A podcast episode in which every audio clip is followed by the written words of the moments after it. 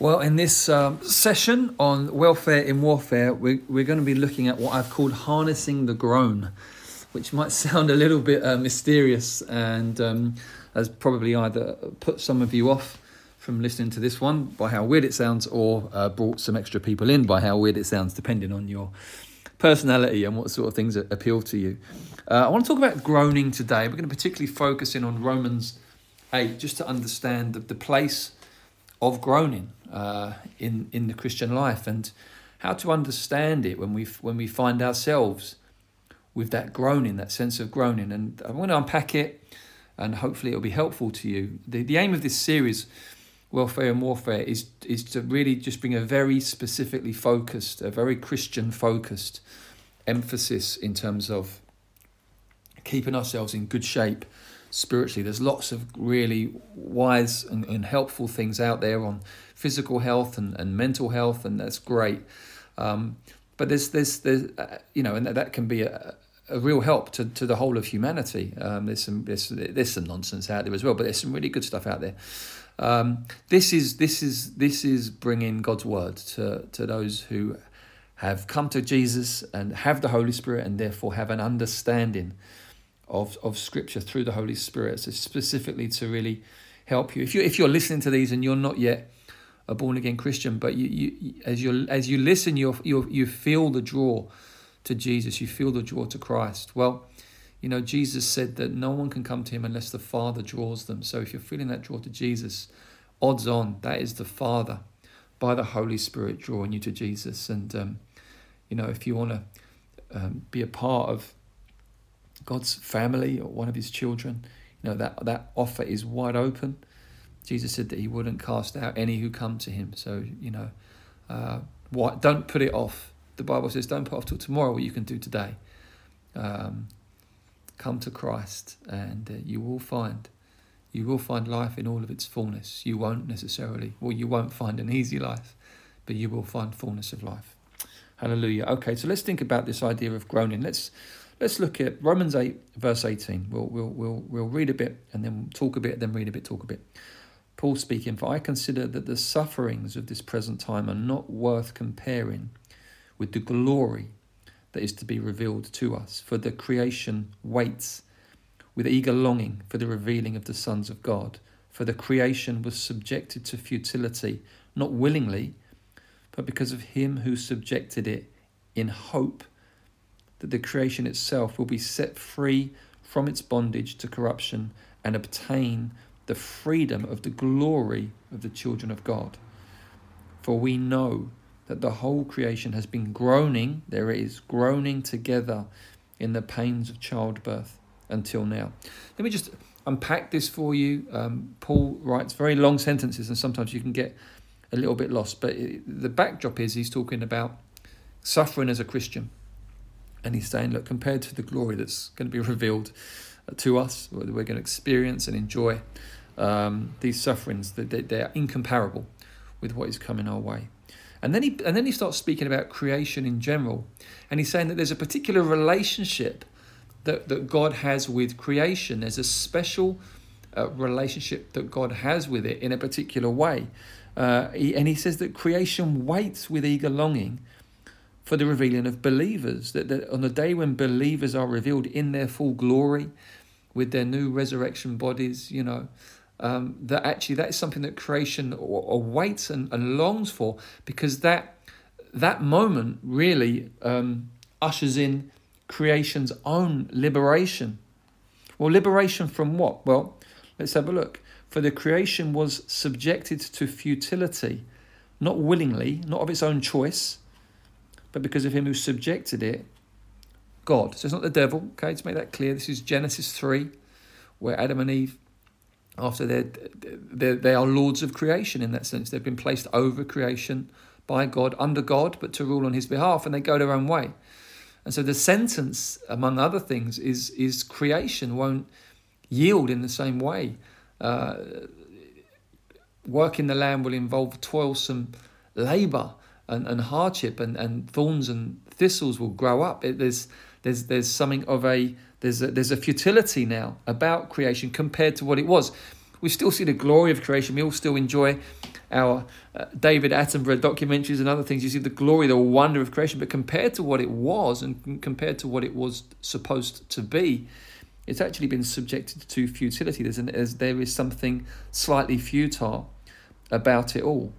Um, and, and, and, and there and it where it is under a sort of a, a corrupting influence and a corrupting power there's that that's a reality that, that God has done. But it's not he's not done it in despair he's done it in hope that the creation itself will be set free liberated from its bondage to corruption and obtain the freedom of the ch- glory of the children of God. So the same glory that will be revealed to us and in us will spill out and creation will then experience it. Well, why? Because we were established over creation as the, the lords, if you like, of creation. Um, obviously, uh, under God, but we were established. And so, actually, our fall signified the fall of creation. Our liberation on the final day will, will signify the liberation of the whole of creation. So there it is. That's how it's working. And then he goes, For we know that the whole creation has been groaning together in the pains of childbirth until now. There you go. So there's a groaning that goes on. Jesus in Matthew 24, when talking about signs of the end, talks about things like earthquakes and wars and rumors of wars and famines as labor pains, as the beginning of labor pains. As Christians, we're not, we're not left wondering what these things are about. We know what they're about. They are the groanings of creation. They are the, the creation is in childbirth. There is a brand new or a renewed, however you want to read it, a brand new or a renewed heavens and earth that, that is the destiny um, for the people of God. And um, this creation is longing to give birth to that. That will be its own liberation. It's longing to give birth to that and um, there's groanings that take place now. They are difficult things. It's not easy. Groaning is a a sign that something difficult is going on. That there's pain, that there is discomfort, that something is not is not as it should be. But in hope, that's a really important phrase. It's a groaning. It's difficult. It's painful. It's uncomfortable. But it's in hope of this great thing that is to come. And so we see that there is that there is most definitely a groaning in creation. Now, that then takes us on uh, to verse 23. And not only the creation, but we ourselves. So it seems like he's been talking about inanimate creation, if you like. That seems primarily what he's been referring to. He says, but not, not only that, we ourselves, who have the first fruits of the Spirit, groan inwardly as we wait eagerly for adoption as sons the redemption of our bodies. There it is. So he said it's not actually it's not just creation experiencing these seismic kind of um, tremors. It's not just the inanimate creation. We ourselves, as God's people, we experience in ourselves these seismic tremors. We experience this pain and this discomfort. Now, God's people have a history of groaning. If you if you go back to the early chapters of, of, of Exodus, you'll find it. The people of Israel, God's people, the the apple of his eyes, chosen ones. They are they are in they are in under oppression from from the Egyptians, and God wants them to know that that, that He's heard their groaning. He wants them to know that in calling Moses, what's going on there is that He's heard. He's heard their cry. He's seen their affliction. And we're, we're told in the early chapters of Genesis, Exodus that they, they, there was a groaning that went up under the oppression they, they knew that they were made for something beyond that. They knew that their destiny um, was something beyond that. They knew that it was a liberty that they were hoping for that they weren't fully experiencing. You know, that's that's where they're at. For us, it kind of it's kind of even more so in the sense that you know you could say on one level that Israel at, at that point, you know, they only really became like a nation and God's nation in a sense once they'd gone through um, the Red Sea and, and that, that, you know at the mountain where they were that they came into covenant with God. I guess you could say as an as a nation that's where they came into covenant with God. But there was still these promises over them as Abraham's descendants. And so, but for us, I mean, if you if you look think about now believers in general, we're children of Abraham. Um, you know, we've been told that the, the rocks from which we are cut, Abraham and Sarah. Why? Because faith, we, we like them, we live by faith. Our hope and trust are in God and in God's promises. We are the we are the people of God. There's a groaning that we have, but even though we've been saved, it's really interesting. If you listen to the the, the tense that Paul speaks in, he says, he says, we have the first fruits of the Spirit. So we so the Spirit of God lives in us, but it's the first fruits. Now the first fruits is, is never the full harvest. It's it points to the full harvest and it gives assurance of the full harvest. So the first fruits bring tremendous joy and comfort because that's why they would offer them.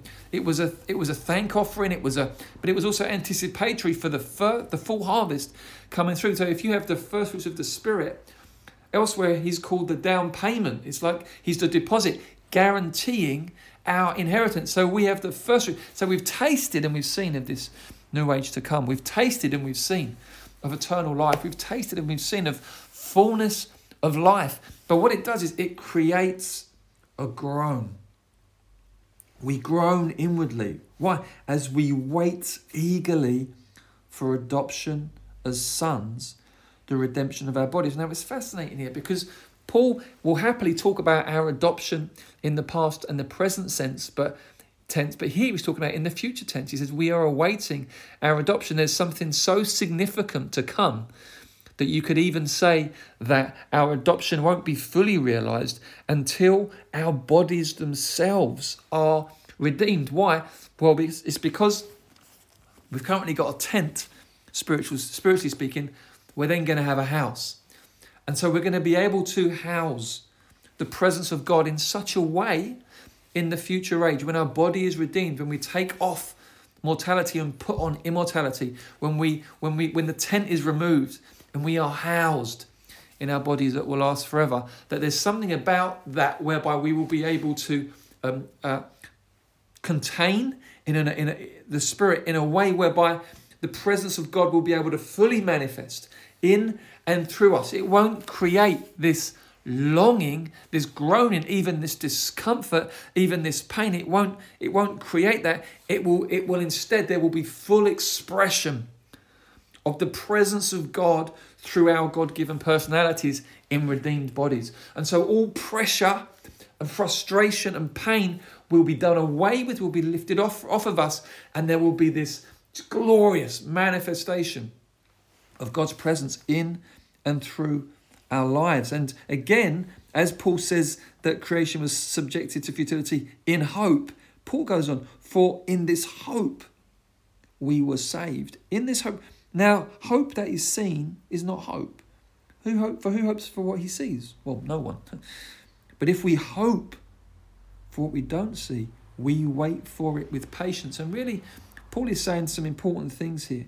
He's saying, number one, we've been saved in hope. There's something fundamental to our current experience of salvation at the moment that, that, that requires hope. Hope is central to it because there's something about of our future salvation that is yet to be realized and won't be realized until our bodies are redeemed. And hope is future orientated and it's and it's locked into that which is not yet seen or not yet experienced. And so an essential part of us lives with this sense of what is not yet. And that is if you're feeling that, that's a really good sign. If you if you know that to be your experience that you feel on the one hand, yes, I've tasted and I've seen and I know him and he's changed my life and I'll never be the same again. You live in that, but you also live in this sense of but. There's a but there where you go, man, it's it's it, it, it it's difficult. Uh, I, I struggle to pray. I, I, I, I don't feel I can fully fully express this thing that God has done in, in me. I don't think that can, I don't feel there's full liberty in expressing or manifesting it. There's a kind of a inherent weakness an inherent kind of sense of um, disability almost. You know, there's this there's this limp. There's this I, I can't. You know, it's not quite all that I long for it to be. That is those those two things being true at the same time. That is biblical Christianity.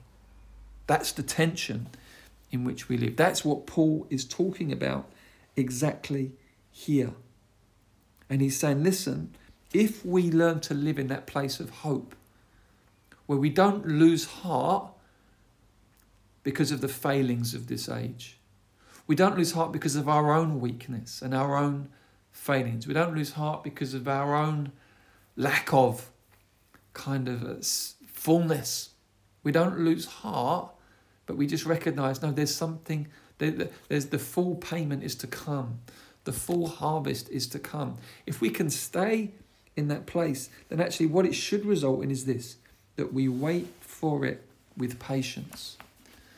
And one of the things that you'll find that comes through again and again in, in the New Testament letters, in Paul's letters, in the letter to the Hebrews, and um, I think in Peter as well, is this sense of waiting that that that is an essential part of the Christian life. That that we wait and we wait with patience, and, and waiting with patience makes waiting bearable. I don't know about you, but whenever I'm waiting for something impatiently, it's a horrible experience. You know, you know imagine sometimes you're waiting for something, uh, but it, and it, you think, come on, because you've got to be somewhere, you know, in half an hour, and unless that thing comes through in the next 10 minutes, you're going to mess up that thing in half an hour. And there's that awful thing you live in where you just think, this, this is, this is, uh, this is unsustainable. This is horrible. We've got to, we've got to make some decisions. I've got to either cancel that or do because you're not. It's you're you're waiting, but you're waiting with impatience. That's not actually what the Lord wants for us. There is a groan. There is a ah, but we can harness it through patience. Through pain, through through patience, we're able to, as we feel that longing, that sense. I just want. I want to know God better. I, I, I want to encounter Him more closely. I want to see Him face to face. I want to be I want to be liberated from these things that feel like they, they hold me back. As we that's the groan. Every believer has that groan. And now, don't get me wrong, every hum, every every one in the human race experiences some sort of groan. This is a special groan. This is a uniquely Christian groan. There are groans of sadness all across this planet. There are groans of injustice and oppression all across this planet. There are there there there, there are groans of grief all across this planet. You know, through this COVID pandemic, many people would have would have lost, not just lost people close to them, but not been able to be with them in the last moments. That's that's a that's an incredibly hard thing to experience. You know, I remember when I was in in another country, uh, just just with some um, brothers and sisters just serving over there when we got the news that my mum was very ill and um, it suddenly just took a turn for the worse very quickly and and because of where I was and the holy day on in this nation I couldn't get a flight back early and she had to go in for an operation and this could this could be it you know and uh, you know I had a, a short FaceTime with her because you know she she just we couldn't do much more than that I just, everything in me was crying out, oh, Lord, I, I want to be with my siblings. I want to be with my mum around her bed. And it was so difficult, so difficult. Th- thankfully, um, she came through the operation and um, we did lose her fairly shortly after that. But we were able to be with her. But that sense of not being able to be with her, awful feeling, one of the darkest, heaviest feelings I've experienced, just that sense of this isn't how I want it to go. There are those sorts of groans, brothers and sisters, going on all around the world. I mean, we've got to feel compassion for those who face those groans with no hope, no Christian hope, no sense of God working out good in it all, no sense of the sovereignty of God, these things that we take for granted, these things that we stand on, no sense of that. We've got to let the groan of the world touch our hearts as we pray, as we pray for the lost. But this groan I'm talking about today is a unique groan. This is the groan of the first fruit. It's the groan where you've tasted something, you've touched something, and you say, I'm never going to be the same again. I've been, I've been liberated, but I need to be liberated. It's that now and not yet. Yes, the kingdom has come in my life. Something is, wow, I'll never be the same again. But the kingdom is yet to come. You know, Christ's reign fully expressed in and through me, in and through us. That is yet to be. And the way we harness that, we mustn't try to get rid of that groan. You must you mustn't try to because it's discuss, this uncomfortable, painful. You, you you just try and dull your senses with I don't know whatever it might be, films, food. Um, you know, basically by just finding full satisfaction in this life and in temporary things. It's so tempting. it's so tempting. Um, you know, even as I'm speaking now, in my own heart, just convicted, just think, ah, so so tempted. This is what I'm, I'm giving this. I'm doing this message through Lent, where we're all of us in different ways, learning about fasting, and so helpful just to forego some of those pleasures, not not out of a kind of a punishing ourselves deal, but none of that, none of that. Praise God. But out, out of that sense of learning, teaching, and training our, ourselves to um, seek the Lord, look to Him for our the satisfaction, for the fullness, um, wielding fasting as a weapon in warfare, uh, uh, and all of that. But being weaned off of when we look to temporary pleasures too much, and it's so easy for all of us to do that. Um, the Lord wants us to feel the groan, but we harness it through patience. That's how we harness it. We're not driven to distraction by it. We're not driven into paralysis by it. We're not um, we're, we're not brought to despair by it. No, no, no. God's this is a hope thing. It's the opposite of despair. It's a hope thing. It brightens our eyes. We are those we know we've got a bright future. We know that all that Jesus has won for us means we have a bright future. And so as a as a result as a result of that, there is this settledness, there is this patience. We know God's got it in hand. We know the Father's set the day and the hour. We know that He has, and so we're not panicking. There's a schedule. We know that um, we know that the end won't come until every people group have heard the gospel of the kingdom. And so we, we go about that. We, we set ourselves about the business of sharing the gospel, of, of looking, of, of ways of reaching the unreached and supporting the reaching of the unreached. It's how we harness the groan. It's, it's what we do. That's how we hasten the day of the Lord, as, as, as Peter puts it. Um, I think it's in his second epistle. And so this is really the this is the reality of the Christian life. We, we live in the now and in the not yet. We live in tension. We've tasted and we've seen that the Lord is good, but we, we don't have what it is in us to, to contain all of Him fully. But what we do is, is that we, we, we, we don't then just we don't then just try to get rid of the groan by, by dulling our senses to other things. We allow that groan to be there. That's a good longing. It's a longing of hope. It's a longing of that which is to come but we harness it so it doesn't overwhelm us. We, we harness it with patience. We say, no, we know what the Lord is doing. And so let me just wrap things up by encouraging all, all of you that are listening that, that the Lord knows what He's doing. And I think every generation needs to hear that. And every generation needs to hear that repeatedly because uh, sometimes the way life goes, it's, it's confusing, it's disorientating and sometimes it's sometimes it's tragic. It's it's beyond that. It's tragic, and we think, Lord. Uh, and then we find ourselves saying, uh, uh, "How long, oh Lord? How long, oh Lord?" And uh, read through the Psalms recently, and it's it's striking how many times that phrase comes through. Oh Lord, how long? how long, oh Lord? Um, uh, and it's so important that, that that we live with that. That's the groan. Uh, how long, oh Lord? But we, we, we, that we allow uh, it to be tempered with patience so we can see it right through. God bless you guys in it. That we would um, that that we would